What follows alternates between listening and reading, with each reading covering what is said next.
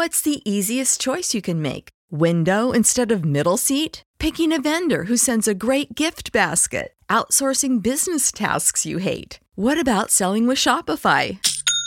Whether you're selling a little or a lot, Shopify helps you do your thing, however you cha-ching. Shopify is the global commerce platform that helps you sell at every stage of your business. From the launch your online shop stage to the first real life store stage, all the way to the did we just hit a million orders stage. Shopify's there to help you grow. Whether you're selling scented soap or offering outdoor outfits, Shopify helps you sell. Wherever and whatever you're selling, Shopify's got you covered. Sign up for a $1 per month trial period at shopify.com slash try. Go to shopify.com slash try now to grow your business, no matter what stage you're in. Shopify.com slash try.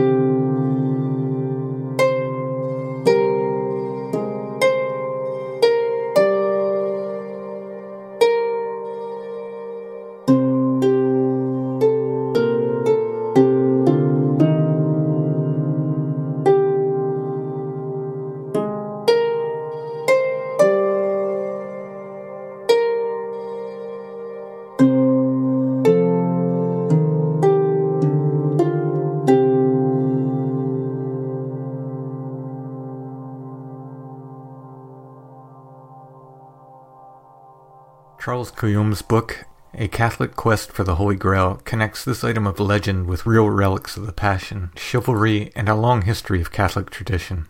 Of course, we talk about King Arthur, Sir Gawain, and other legendary figures along the way. Before we get to my conversation with Charles, I want to thank you for listening, and I want to thank everyone who supports this podcast. If you enjoyed The Flowered Path and you'd like to help me to continue to make content, please consider becoming a patron at Patreon. All patrons get the regular episodes ad free, often before they drop in the regular feed. Rose and Orchid tier patrons also get shoutouts on the show, along with occasional bonus episodes and other audio content. And Orchid tier patrons get monthly merch mailings as well. You can check out all the options and benefits at patreon.com slash the flowered path. If you want to make a one-time donation, you can do that as well. Just click the support button at thefloweredpath.com and look for the PayPal button that says donate. If you can't support the show financially, you can still help by sharing episodes on social media and with your family and friends, and by subscribing wherever it is that you are listening. If you feel inclined to leave a nice review, that will help as well. If you could look up our YouTube channel and subscribe, even if you don't listen there, that will help us get episodes to more ears as well.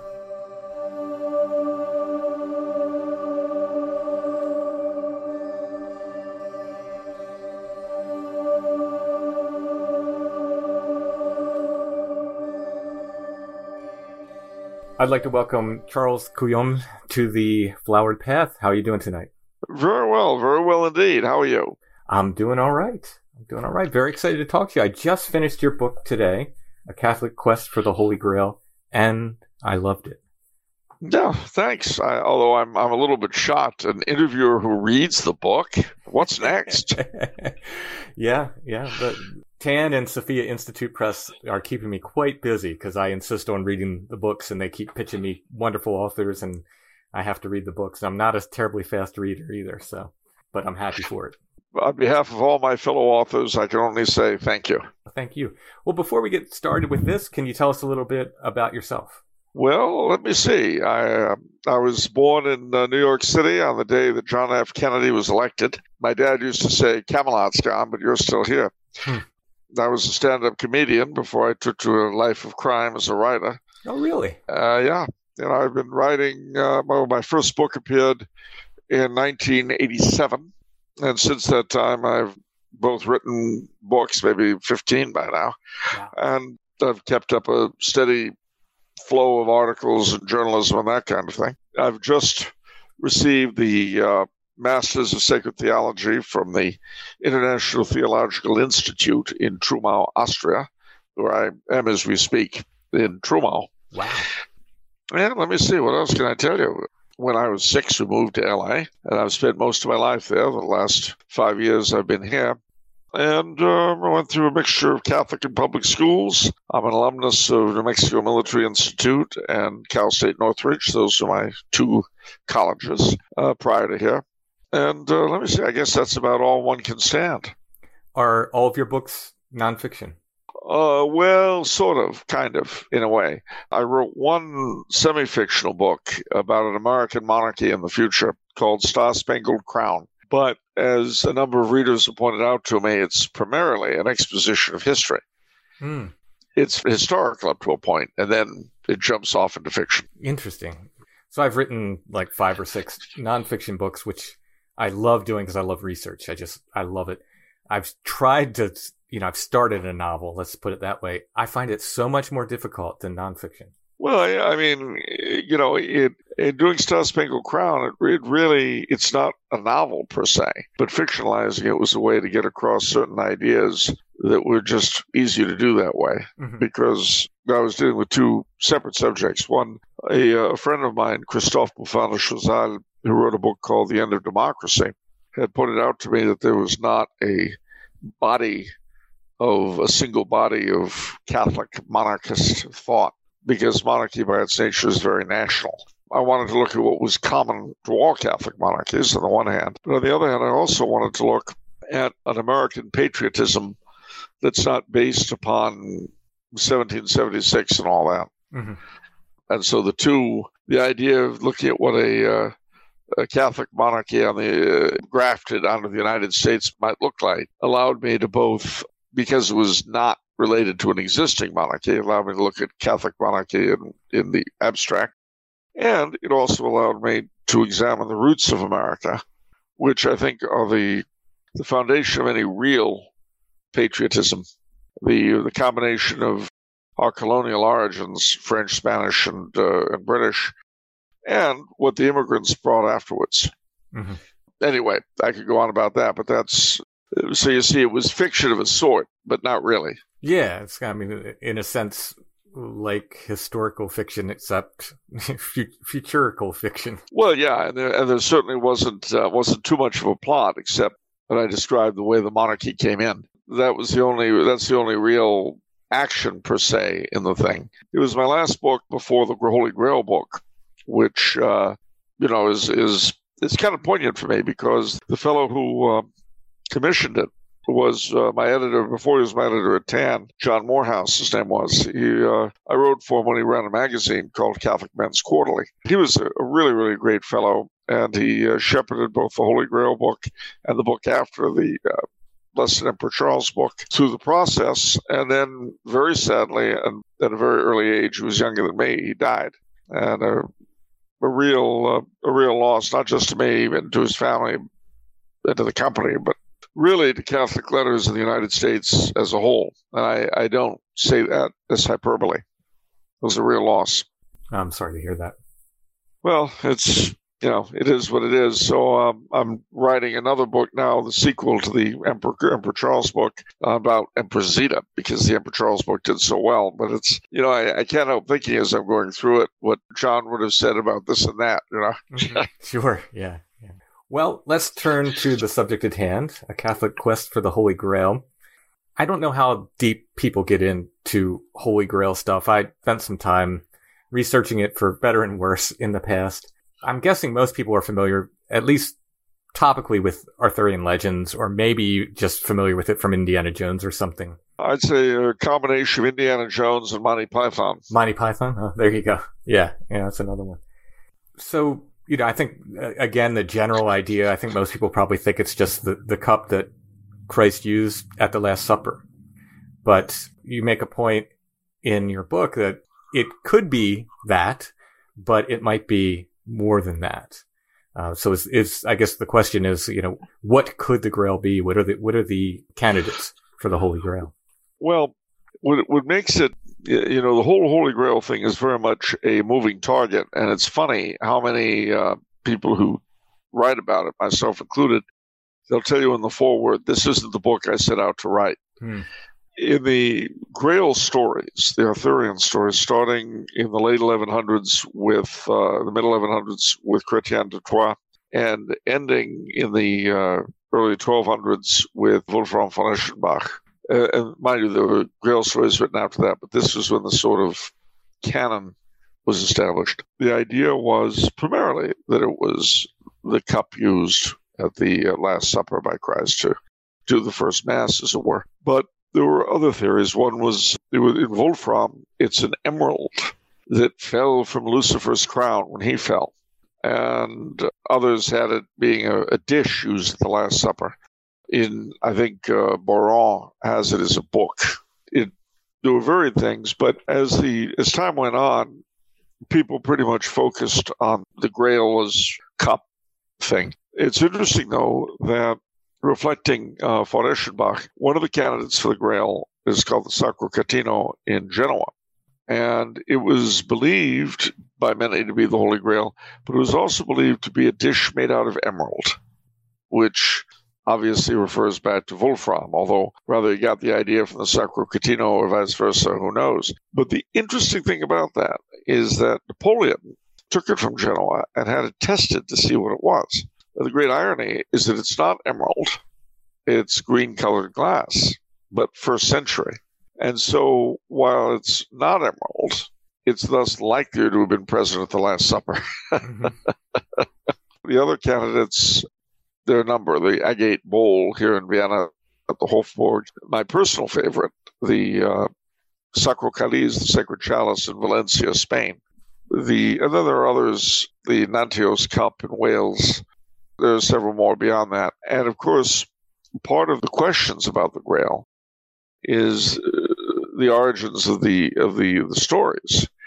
And as with so many Arthurian stories, uh, people look for the Celtic roots of them. Mm-hmm. And so they look at various things, horns of plenty and, and, and things of that nature, Celtic mythology. Yeah. Called exactly the cauldron of the never end and the always refilling cauldron. But as several writers, non Catholic writers, have said, ultimately, these really aren't very satisfying, either historically or literarily, although they may have played some part. Part of the problem is that the Grail legends themselves are much later additions to the Arthurian stories. Mm. The Arthurian stories obviously have their roots in Celtic myth because Arthur was the last Dux Bellorum of Britain, the Duke of Battles, the last Roman, if you like, in the province of Britain. He's in the Mabinogion, the, the Welsh cycle of legends. The version that we have of him today, oddly enough, came from England, from, from Wales and Cornwall to Brittany. It was picked up by the French and then brought back to England by the Norman French. And now you have the irony where uh, Arthur is considered an English folk hero, mm-hmm. When of course it was the ancestors of the English that he and his people were fighting. Right, right. But the problem is that the Grail doesn't appear in the stories that come out of the Celtic origins. As I say, the later editions. So you have to look for their origins elsewhere. Now, there's the question of the relic that's supposed to be the Grail. But here you run into several interesting problems. Firstly, the best candidate, in my humble opinion, for the uh, status of Grail, it has a provenance going back to the first century, more or less, and that's the Valencia Cup. But it's got very little connection with the Grail stories. And then the, the emerald is, you know, God knows where that comes from. So the question then is, is there sort of a, a factor, a bridge, something that accounts for this sudden burst of Grail legending all at once? Well, I would say, just out of, yeah, that's the point I make in the book, that several things were going on at the time that Wolfram von Eschenbach and Chrétien de Troyes and the others were writing that I think are responsible for the creation of the, the stories. The one is what I like to call the Eucharistic revolution of the 12th century. Remember that it was in the late 1100s, mid well mid to late, that the term transubstantiation was originated as the best means of describing what happens at the mass, and this was kind of revolutionary because it made it much easier to understand. Mm. At that time, you had several several things occurring. You had an uptick in Eucharistic miracles, which, as I point out in the book, you have a lot of Eucharistic miracle type phenomena surrounding the Grail. In fact, the Grail stories aren't much used historically, but virtually every miraculous element has been reproduced in real life, one way or another. The second thing was connected, I think, to the definition, and that was the uh, vision of uh, St. Juliana of Cornillon that led to the Feast of Corpus Christi and eventually the Corpus Christi processions and so on. These all had an effect. But there was one more, and that is that this during this period the Crusades were failing. And in many ways, the Crusades were the origins and, in a sense, the apogee of chivalry, of knighthood as we knew it. And remember that these stories were composed primarily for knightly audiences. So the question that came up for a lot of people at that time and in that position in society if God is on our side, why are we losing? Well, the Grail stories provided an answer to that. It linked the sacrifice of the knight with that of Christ. Greater love hath no man than to uh, lay down his life for his friends. And it made the point that it was not victory or defeat that mattered for the knight, for the practice of chivalry. It was the struggle itself. It was the continuing despite everything, mm-hmm. like Christ himself. And I think all of these different influences were what ended up inspiring the creation of the Grail stories. And they were inserted, interestingly enough, not into the matter of France about Charlemagne and all that, because he was too historical a figure. But the matter of Britain being further back in time by about 400 years and much more open, shall we say, lots of open territory to insert things into. It provided a much better space, a much better fit. And there had always been something sort of quasi mystical and misty about the Arthurian legends anyway. So it was a good fit. What's kind of funny is that you have all of these people attempting to attribute to the Grail stories and to chivalry itself some sort of weird esoteric meaning. Mm-hmm. Well, the only thing that was esoteric about it is that it was about transubstantiation. And that, of course, leads us into other things. One is that if you look at the motif of the Chapel Perilous, where the, the knight has to face himself mm-hmm. To find out whether or not he's holding enough to continue on the quest, that comes across very much as a, uh, a good analogy of confession. Yes. And similarly, if you link the grail with transubstantiation, the real presence, then for a little while during each Mass, because remember, what made the grail the grail was the presence of our Lord's blood in it. So every Mass, for a little while, has the grail. You can see in the elevation an analogy of the appearance of the grail at, uh, at Arthur's uh, round table. And similarly, as years went by, the growth of devotion to both the Sacred Heart and the Precious Blood are sort of, by analogy, linked to the whole idea of the Grail. Mm-hmm. It's not, I think, a coincidence that the Sacred Heart was adopted as the main rallying point and symbol of groups that fought for the faith the Vendée, Andreas Hofer in the Tyrol, the Carlists, the Cristeros, and so on and on and on and on all of these people were very chivalrous. It was more or less consciously, depending on the group and the time. This quest for the Holy Grail, it's symbolic in the sense that it's it's representing the Eucharist. Yes, and it's. I like that there's real items tied to it as well. Like even in the myths, you know, it's sometimes a spear, sometimes a, a cup, uh, sometimes both and it, it yeah. reminds me, you know, sort of like saint relics and the things that we venerate in Catholicism, these real things that you can touch. Well, absolutely. And of course, as I say, you could venerate the Santo Caliz in Valencia. You could venerate the, um, they can certainly gawk at anyway, the Sacro Catino in Genoa, the Agate Bowl in Vienna. And Nanteos Cup is now on display. That has a, it probably is very unlikely to be the Grail, but uh, there was a big tradition in Wales of the saints, various Welsh saints, healing people with the use of uh, wooden cups, you know, blessing water and then uh, having people drink from them.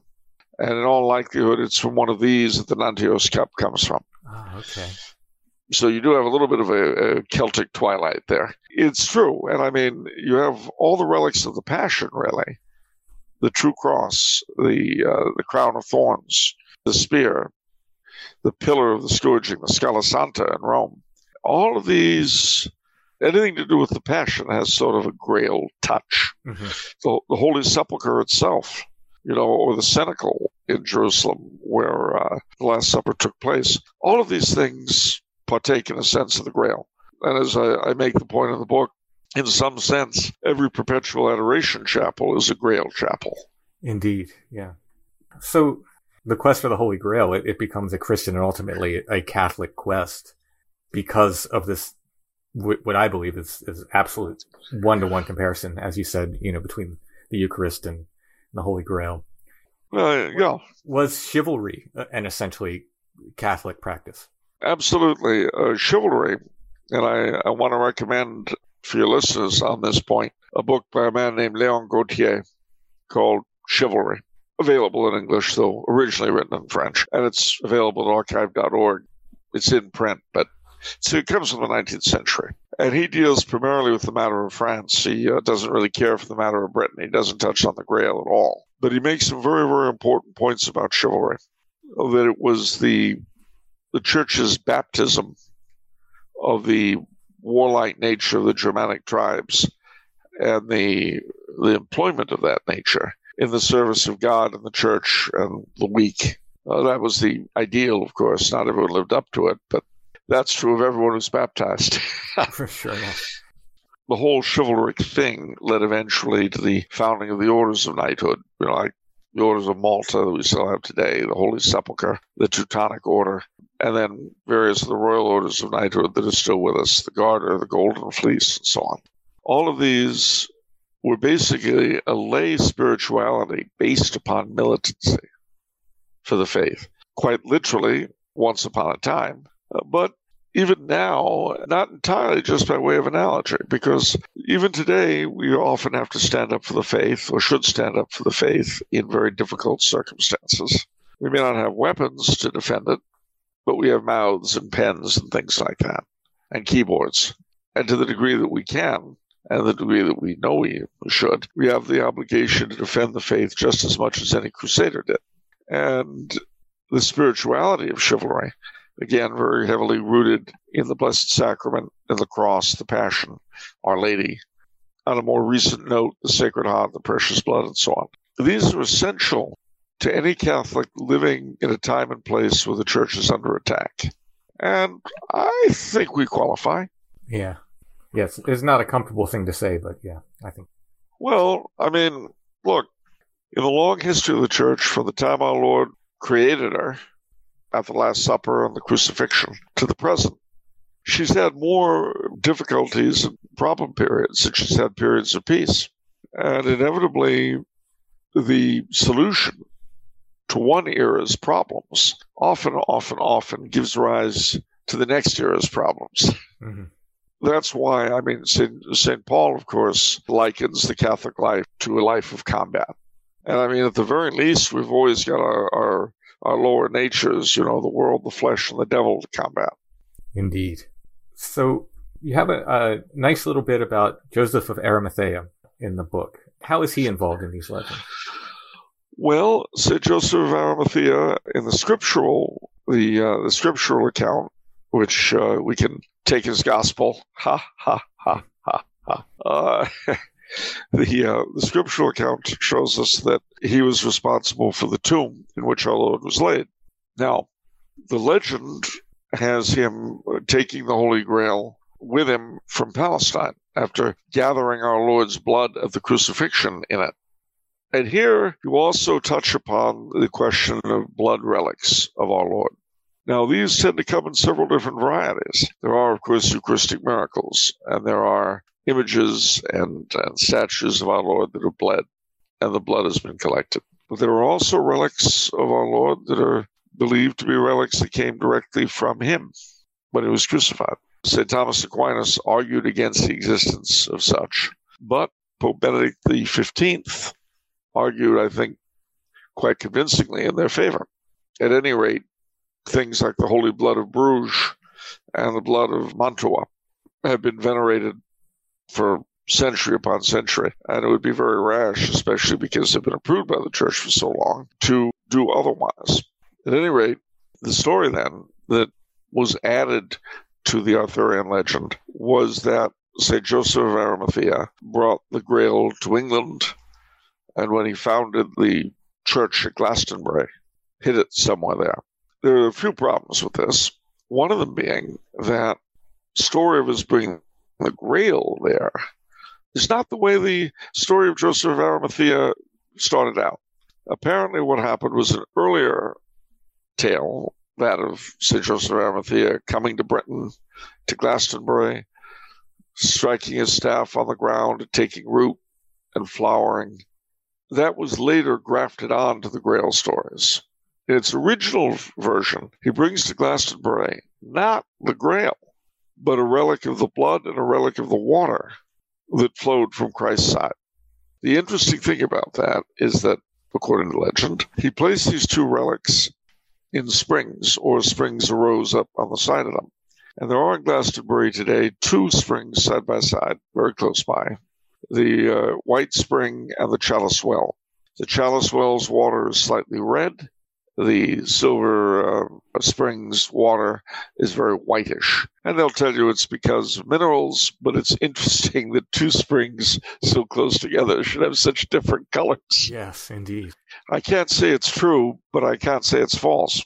Interestingly, though, uh, St. Joseph of Arimathea's supposed staff continued to bloom at Christmas time, which no other hawthorn variety does in England.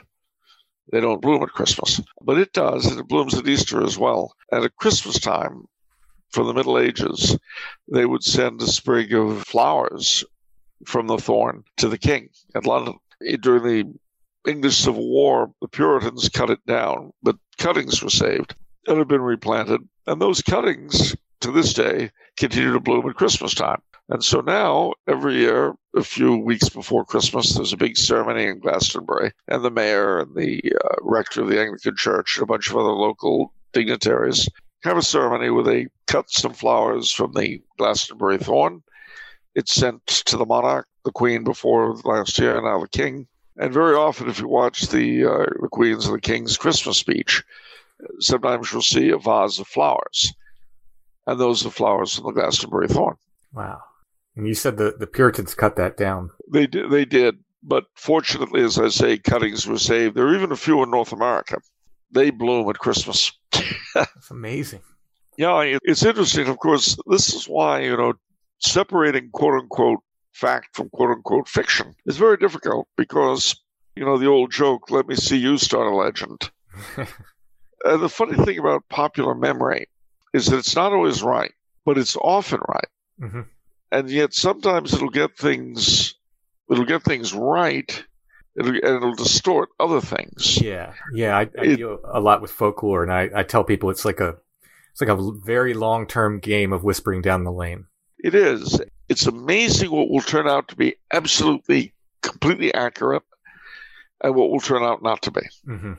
but there is uh, i think there is something in every folkloric motif and the more universal the motif, the likelier it is to be true. Yes. Yeah. Um, I sing traditional ballads. There's a saying amongst ballad singers that the, a bad song doesn't get to become traditional. I would argue that with one or two of them, but for the most part, I well, for the most part, yeah, I, I, agree. And even the ones that aren't great, if they do survive, it's because there's something to them. There's something yeah. compelling about them. There's there's a reason things have lasted. There's a reason these stories exist. There's a reason these songs have lasted, whether it's passing down inf- important information or, you know, some kind of essential truth or even, you know, sometimes with folklore, it's like, Hey, don't eat that plant. Yeah. Well, I mean, if it, if it weren't for Ring Around the Rosie, I wouldn't have known what to do during COVID. Hmm. don't ask me what that means. I just threw that out there. I, I don't know. okay, I was like, I was kind of like, huh. Now I'll have to go uh, do a deep dive on Ring Around the Rosie for the next pandemic please don't waste the time. I just, I'm, not, I'm not above throwing these things out just to see what happens. Uh, I guess you could make the case that if you uh, crush the posies to your nose, you might the, the COVID might pass by you. I don't know. Yeah, who knows? Who knows?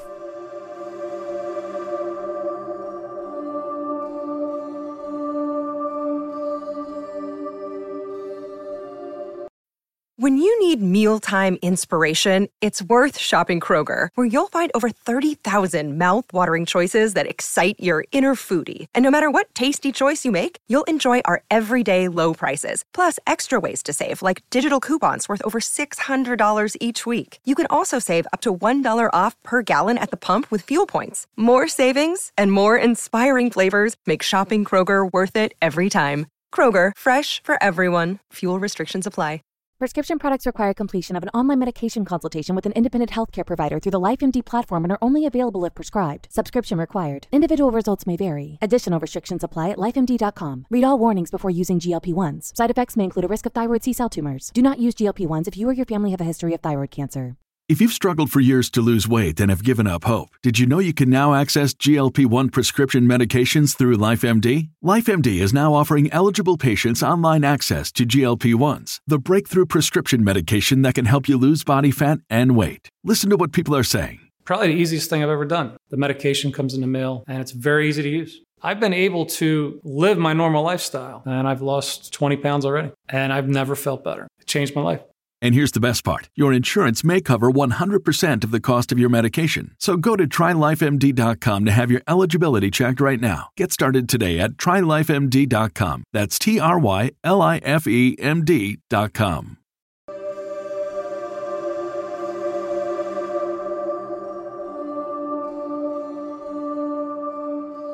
In your last chapter, which might have been my favorite of the book, you give suggestions to people if they want to do like a modern day Grail quest of their own. And I thought it was just a wonderful chapter because I feel like people are called to tradition. I think that's a big part of what is missing in modern society and why a lot of people are so unmoored because they're just not connected to any sort of tradition. And I feel like people are called to seeking in a sense. And again, I think that's why people tend to wander from idea to idea without that traditional base. But you, you have this sort of advice for the modern, you know, would be Grail quester. Could we go over that a bit? I just thought that chapter was fantastic. Well, sure. Thanks. As I recall, it's been a while since I've read the book, but no as I, well, you know, it's, it's, I hate to admit this, but I've written one book since and I'm almost done with another. So it, my, my memory gets shady. Oh no, I'm. So I have another podcast that ha- has like 500 episodes almost, and people will ask me like something from episode, you know, 100 or something. I'm like, I I have no recollection, you know. So yeah, No. if you're actively working on things, sometimes you can't have perfect recall of everything else you've done. No, so if, if you want to, if, if there's something in particular that jumps at you, just ask and that'll draw my memory. But as I recall, in general, you know, again, I made reference to the fact that perpetual adoration chapels are like grail chapels. Yes. The confessional is like the chapel perilous. But there was more. I mean, visiting shrines when you can, basilicas, look, going out to see what you can of the faith externally. Yes, you said that you know if you can make the big pilgrimage to Europe or or to the Holy Land, great. But if not, these things are available to you locally, like you said, in the form of adoration, in the form of you know local shrines and so forth. Yeah, and and if I don't know if I mentioned this, but if all that's available to you is being able to make a visit to a, a church with a tabernacle and being able to set up a home altar, then do that. hmm Yeah. And also, I do recall talking about the importance of the church year. Yes. Yeah. That was another big thing. Yeah. Yeah. Sitting within the different feasts and so forth and, and observances. Yes. Yeah, it, it doesn't hurt too if you're interested in chivalry and knighthood and all that kind of thing to read those stories that are set in particular times. Christmas is a good time to read Sir Gawain and the Green Knight. My favorite. Pentecost is a great time to read about the coming of the Grail. And so it goes. Importance of the church year to our chivalric ancestors. It rooted them in the life of Christ because that's what the church here is based on, in a way that we ourselves should be rooted. Mhm. And also, you know, Marian devotions are very, very important. Uh, so much of uh, the chivalric treatment of women came from the veneration of Our Lady.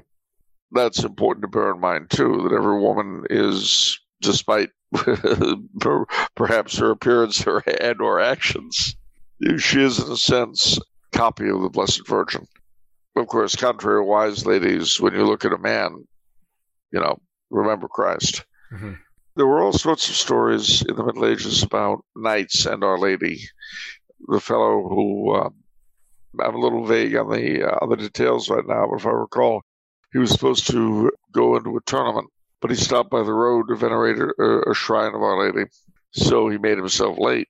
He gets there only to find out he'd already won. Yes, I covered that story on a episode of this podcast. Yeah, well, it, it's a wonderful story. Yeah, it's very, very typical of what uh, our ancestors, and particularly the knights, thought of Our Lady. Mm-hmm. So, I mean, so much of what we say about our Queen of Heaven, even the even the the phrase Our Lady, uh, Notre Dame, is very, very, very chivalric. And again, the you know the later devotion of the kingship of Christ and the queenship of Mary, these two they're intertwined, and while not specifically medieval, nevertheless partake very much of that spirit. Mm-hmm beautifully point out Mary as sort of the original Grail in a sense. Yes, yes. In fact, there's a, uh, a very recent Russian Orthodox icon, which of its nature can't really be connected to the Grail stories, but it's a beautiful illustration. It shows Our Lady. You know how the Byzantine icons will have Our Lady with our Lord inside her. Mm-hmm. Well, he's inside her, all right, but he's coming out of the chalice. Oh, wow and they call that Our Lady of the Unquenchable Chalice. This icon is frequently used by uh, Eastern Orthodox and Byzantine Catholics who are combating alcoholism. Mm. But it is a beautiful, beautiful rendition of Our Lady as the first Grail. It's an, just a wonderful symbol because, like, anything he got human wise came from Mary. I mean, there's yes, yeah. Well, that's that's why, for instance, thinking again of the Eucharistic miracles, in a few cases they've been able to find in the uh, blood and or flesh of the recent miracles strands of DNA, but they haven't been able to map them because they've only been single strands. Amazing. It, it is amazing because, of course, you know, presuming that this material does, in some strange sense, somehow or other, come from the human body of our Lord transfigured in heaven, glorified in heaven. Well, it still retains its earthly properties, and he had only a single human parent. The Eucharistic miracles you talk about, and I could be wrong about this, and maybe you don't know, but I believe all of the approved ones that they've tested have come up with the same blood type. That's correct, Rh negative. Amazing. which oddly enough is also the blood type on the Shroud of Turin, on the uh, Sudario of Oviedo, which was the face covering. Also, the blood type of the very old blood from the miracle of Lanciano. What are the chances? Well, if I were an unbeliever, I would say it doesn't matter what the chances are, it can't be true. But since I'm not, and I, I don't have that kind of faith mm-hmm. that an unbeliever would have to have. Right, right. To be able to explain this away. You know, it's, it's like the Shroud of Turin.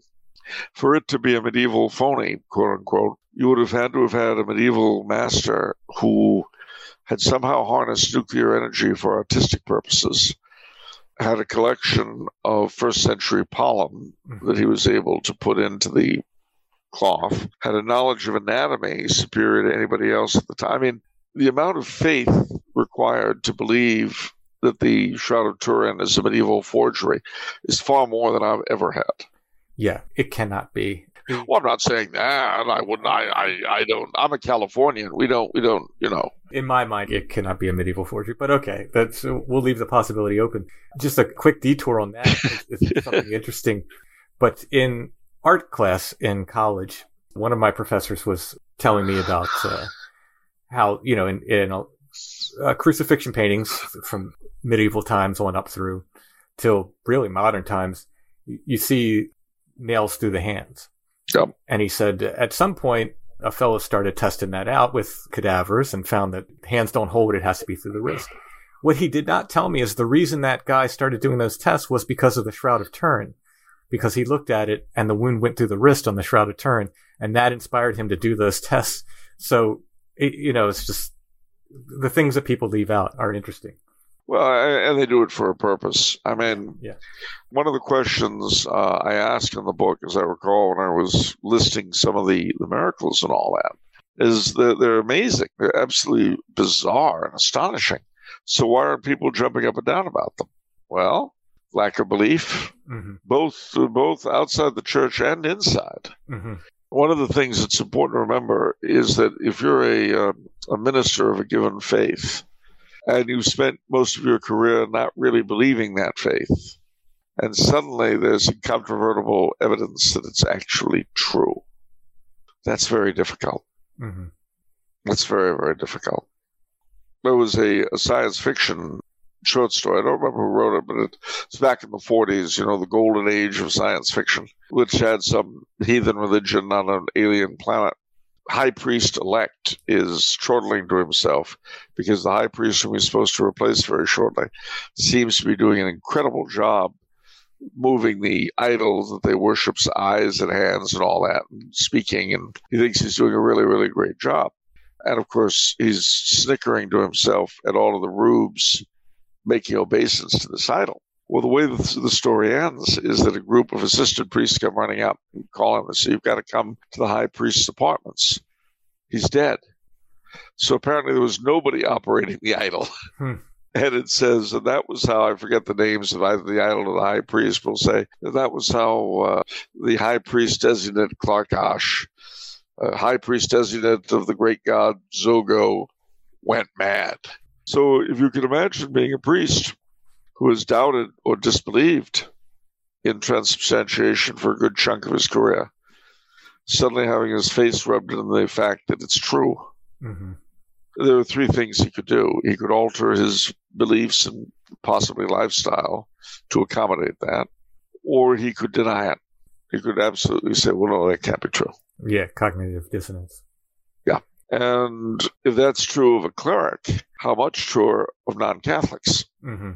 And of course, I hate to burst anyone's balloon, but non Catholics are in charge of our media, our government, and our academia. Oh, yeah. Sorry to break the news to anyone. Mm-hmm. Yeah. Yes, yes, yes, indeed. I love these stories of these miracles, and this podcast is about saints. And there's also often, you know, wonderful stories of miracles that saints perform. You know, some of the stuff I'm taking from medieval hagiographies. So again, we have that folklore thing. It was whispered down the lane. Maybe it got exaggerated.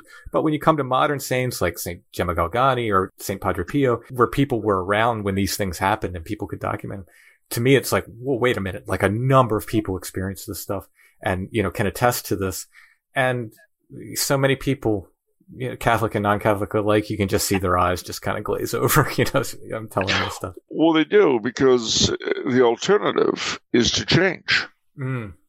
The alternative is to say, "Oh heavens, that's true. There really is a heaven. There really is a hell. There really is a purgatory, and I could go to any one of those 3 mm-hmm.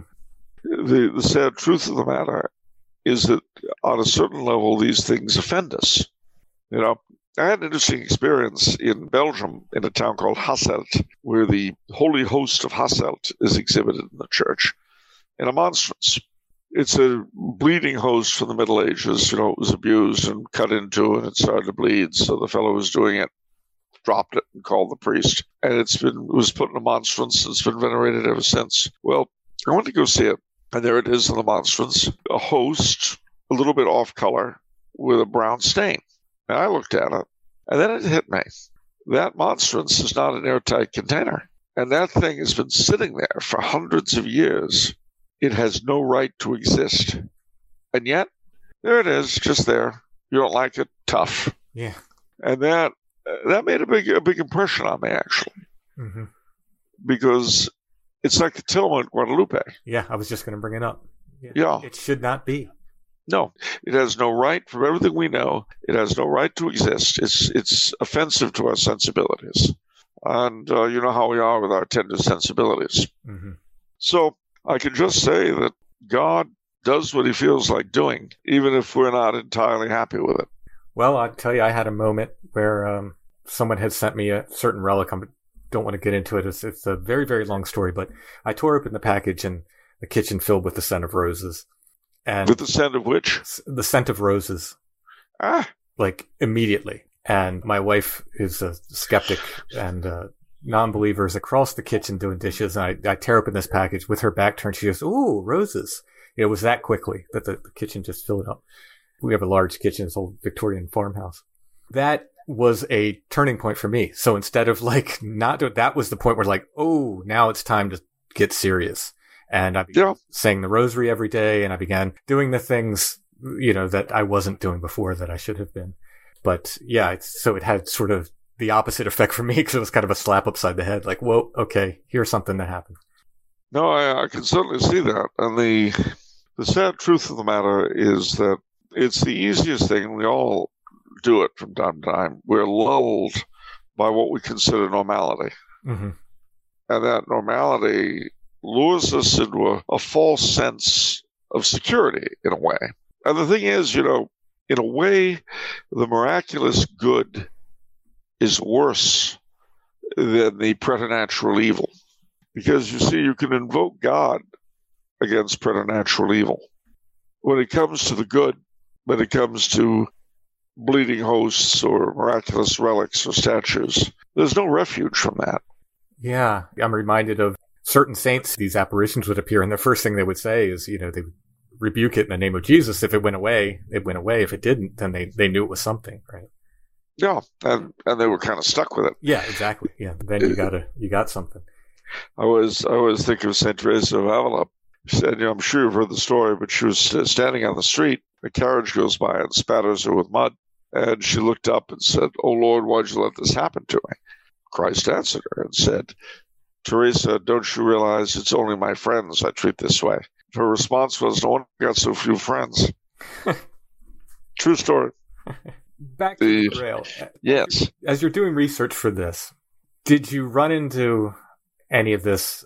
It's very problematic research. The the Holy Blood, Holy Grail stuff. The you know the the stuff that led to the Da Vinci Code and all that. Did you run into any of that as you're doing your research? Well, I've read all that stuff years and years ago. hmm that stuff it's what it really is is sort of watered down steinerism Mm. I, I don't know if you've ever heard of rudolf steiner I have. I'm not too familiar, but I, the name is certainly familiar. well basically he was a, an austrian fellow who took over the german speaking part of the theosophical society Okay. he considered that too hinduish and so on so he went into the quote unquote western spiritual tradition but it was all sort of refashioned through his own head and the Anthroposophical Society, you probably have never heard of, but you'll have heard of their educational arm, the Waldorf schools. Ah, okay. Yeah. The Waldorf schools, interestingly enough, a big part of their curriculum is centered around the church festivals, the church year. And that's because that was a big part of what Steiner was on about. We talked a lot about the Grail. The people who wrote Holy Blood, Holy Grail, Michael Baigent and the rest of them, had been anthroposophists. So they based a lot of their mythology, which is the best I can call it, on that. And you know, the problem with Steiner, of course, is that when you take Catholic things and try to give them a whole different meaning, you ruin them. hmm Although I have to admit, he, he was a big fan of St. Michael, and he Steiner's illustration of St. Michael coming in and chopping away the heat of summer with his sword was something that, as a Southern Californian, I would appreciate. But no, I never gave any of that stuff, any of their, their stuff, any credence.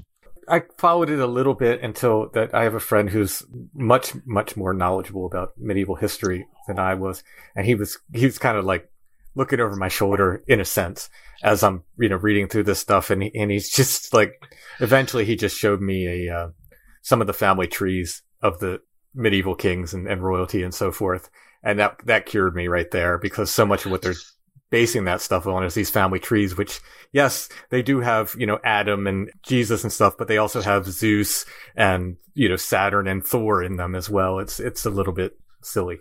Yeah, and I Saint Mary Magdalene as the wife of Christ, and her their descendants having the blood royal, the sangreal. Please spare me. Yeah. Yeah. It's a little much, but you have to address it, I guess, in the general sense. If you, Yeah, well, yeah, yeah. Well, I mean, it's it's alongside people trying to read Celtic fertility myths into uh, Sir Gawain and the Green Knight. Mm-hmm. The problem, even if you've got pagan or, or some other origins to these things, it's like with the Christmas tree and the holly and mistletoe. You know, very, very few people who aren't Wiccans that are worshiping Thor when they put up a Christmas tree. Right. You know, when you put up holly and mistletoe, you're doing it to honor Christmas. You're not doing it to honor some pagan deity. So, I, I mean, these things are all special pleading, but of course, people take them at face value. You know, it's it's like the dechristianization of Halloween. Mm-hmm. It's people will will read Margaret Murray or whomever and take this stuff at face value, and then use it to devalue the real thing. Indeed. And that's that's as true of the Holy Grail as anything else. I mean, I've had people say to me, uh, "Oh, isn't the Holy Grail some sort of esoteric thing?" No, esoteric types may read things into it. They can do that with anything. Mm-hmm. I remember reading a book called When Santa Claus Was a Shaman. well, no. no. But you could do that with almost anything. You know, perhaps uh, the George Washington was really an Odin Monkey. well, I mean, well, it's, it's this, could be true. it's this desire to, I don't know. I had a neo pagan friend who once told me that Saint Francis was quote unquote actually pagan, and so was Saint Hildegard. And it's, I mean, it's how do you art? You know, it's like no, he wasn't. I mean, there's like there's no question about it. But you know, once they decide on something, you know, it's it's hard to uh, convince them otherwise. Yeah, it's, they, it's someone they like. The Alex, you know, it's it's like like I think there's some religious group that uh, canonized Victor Hugo. Well, if you want him as a saint, he's all yours. there you go. Do you have a favorite uh, pop culture expression of the Grail myths, whether it's a book or a, a movie or anything like that? A pop culture expression. You know, that's the funny thing because I, have read a great deal of, of the original Grail stories and so on. The two pop culture expressions that people know about Monty Python and the Holy Grail, and what's his name, and the uh, Last Crusade, Indiana Jones, mm-hmm. and Last Crusade. Of those two, I'd take Indiana Jones over Monty Python. Mm-hmm. But you know, I'm not really ecstatic about either one. Yeah. Because see, the problem is the Grail. The Grail is so tightly connected to the Eucharist to me, so tightly connected to the Last Supper, so tightly connected to chivalry that presenting it not uh, unconnected to, to those things. I don't know. It, it's it's it's as though you had Santa Claus appearing on the Fourth of July. Mm-hmm. You know, it, why would why would you do that? I, I think though, for most people, if you read Sir Thomas Malory's King Arthur, which you'll notice is about 200 years after the uh, the Grail stories stopped being written as originals when Malory was writing, the Grail had become an ordinary part of the stories. You might say that Sir Thomas Malory kind of codified the Arthurian stories in English. But by that time, you that became the basic cultural reference to the Grail. It was Malory. And he does a good job. Did you happen to catch, it's a few years old now, the Green Knight movie that came out? You know, I did not. I was here in Austria and I didn't see it. It's like I said, that's of all the Arthurian related mythos, etc. That's my favorite story. Absolutely love it. And they almost got it right. And sometimes that's worse than missing by a mile, I think, for me. Uh, there's there's certain elements of it that's just like, oh, why did you do that? Because you were you came so close to getting it right. Well, you, you know, it's funny you mention that. I did see a film that, you know, it was combination of uh, Sir Gawain and the Green Knight, and one other story with Gawain. I forget which one. Uh, Le Bel Inconnu, I think, but it was called Sword of the Valiant, and it starred Sean Connery as yes. the Green Knight. Mm-hmm. I have that. Yeah. well, the best part of that film to me was the, the the opening scenes, you know, and his arrival and all that kind of thing. But as I looked at him, I thought, my heavens, it's the ghost of Christmas present. Yes, right? Yeah which you know leads you to think a little bit further. I mean, it does in a sense make sense because after all, the Green Knight appears at Christmas. Mm-hmm. And the, the funny thing too, not to go too far afield, but you're familiar with the figure of Father Christmas in England, yeah, who today has been sort of colonized by Santa Claus. But in origin, Father Christmas was the personification of Christmas customs fighting the Puritans. And he was seen as an ally by the Cavaliers, you see. Mm. This was particularly true when the Puritans were running England, you know, for the 10 years that Cromwell ran the show into the ground. Old Christmas, Father Christmas, was seen as a, a rallying point for the enemies of Cromwell. And then he survived as a gift giver afterwards. So there is in Christmas, oddly enough, I think, a weird chivalric touch. Certainly, as I, I mentioned in the book, King Arthur keeps Christmas at different places the way he keeps Easter and keeps Pentecost. And it, it was it was a big thing in uh, medieval times, and it should be in our day as well. My favorite time of the year. Mine too. I love it. The book is A Catholic Quest for the Holy Grail. The author is Charles Coulombe. Thank you so much for coming on the Flowered Path. Where can people find your books and anything else uh, that you want to mention? Well, sure. You can find the uh, book uh, wherever Tan books are sold. Uh, you can find it online, uh, either from Tan or Amazon or all sorts of other booksellers.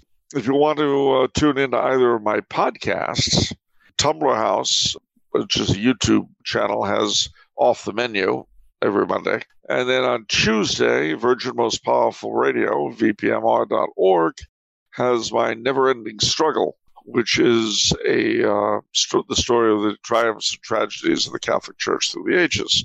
You could read my writings if you were keen on doing something like that at the European Conservative, Peter, 1 Peter 5, Crisis, and Catholicism.org. I think that's about all I've got to hawk, except that the Blessed Emperor Charles book, The Legacy of a Holy Emperor from Tan, is out. And I'm working on two books right now. One I should be done with, I hope, in a few days, which is the Empress Zita book. The other is for Angelico Press. I hope to have it done within a month and a half and that is a collection of writings by the Archduke Otto, son of Karl, about the United States. So he's being placed as the Catholic and Imperial de Tocqueville, if you will. Awesome. Well, hopefully I can talk to you again. This was a fantastic conversation. Thank you once again. Thank you.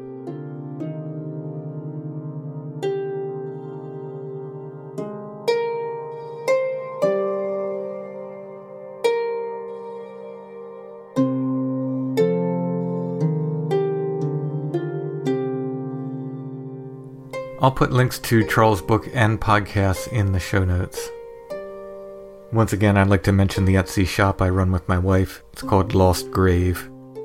If you go there, you'll see a lot of my artwork and books related to my other podcast, Strange Familiars, but there's also a section for The Flowered Path.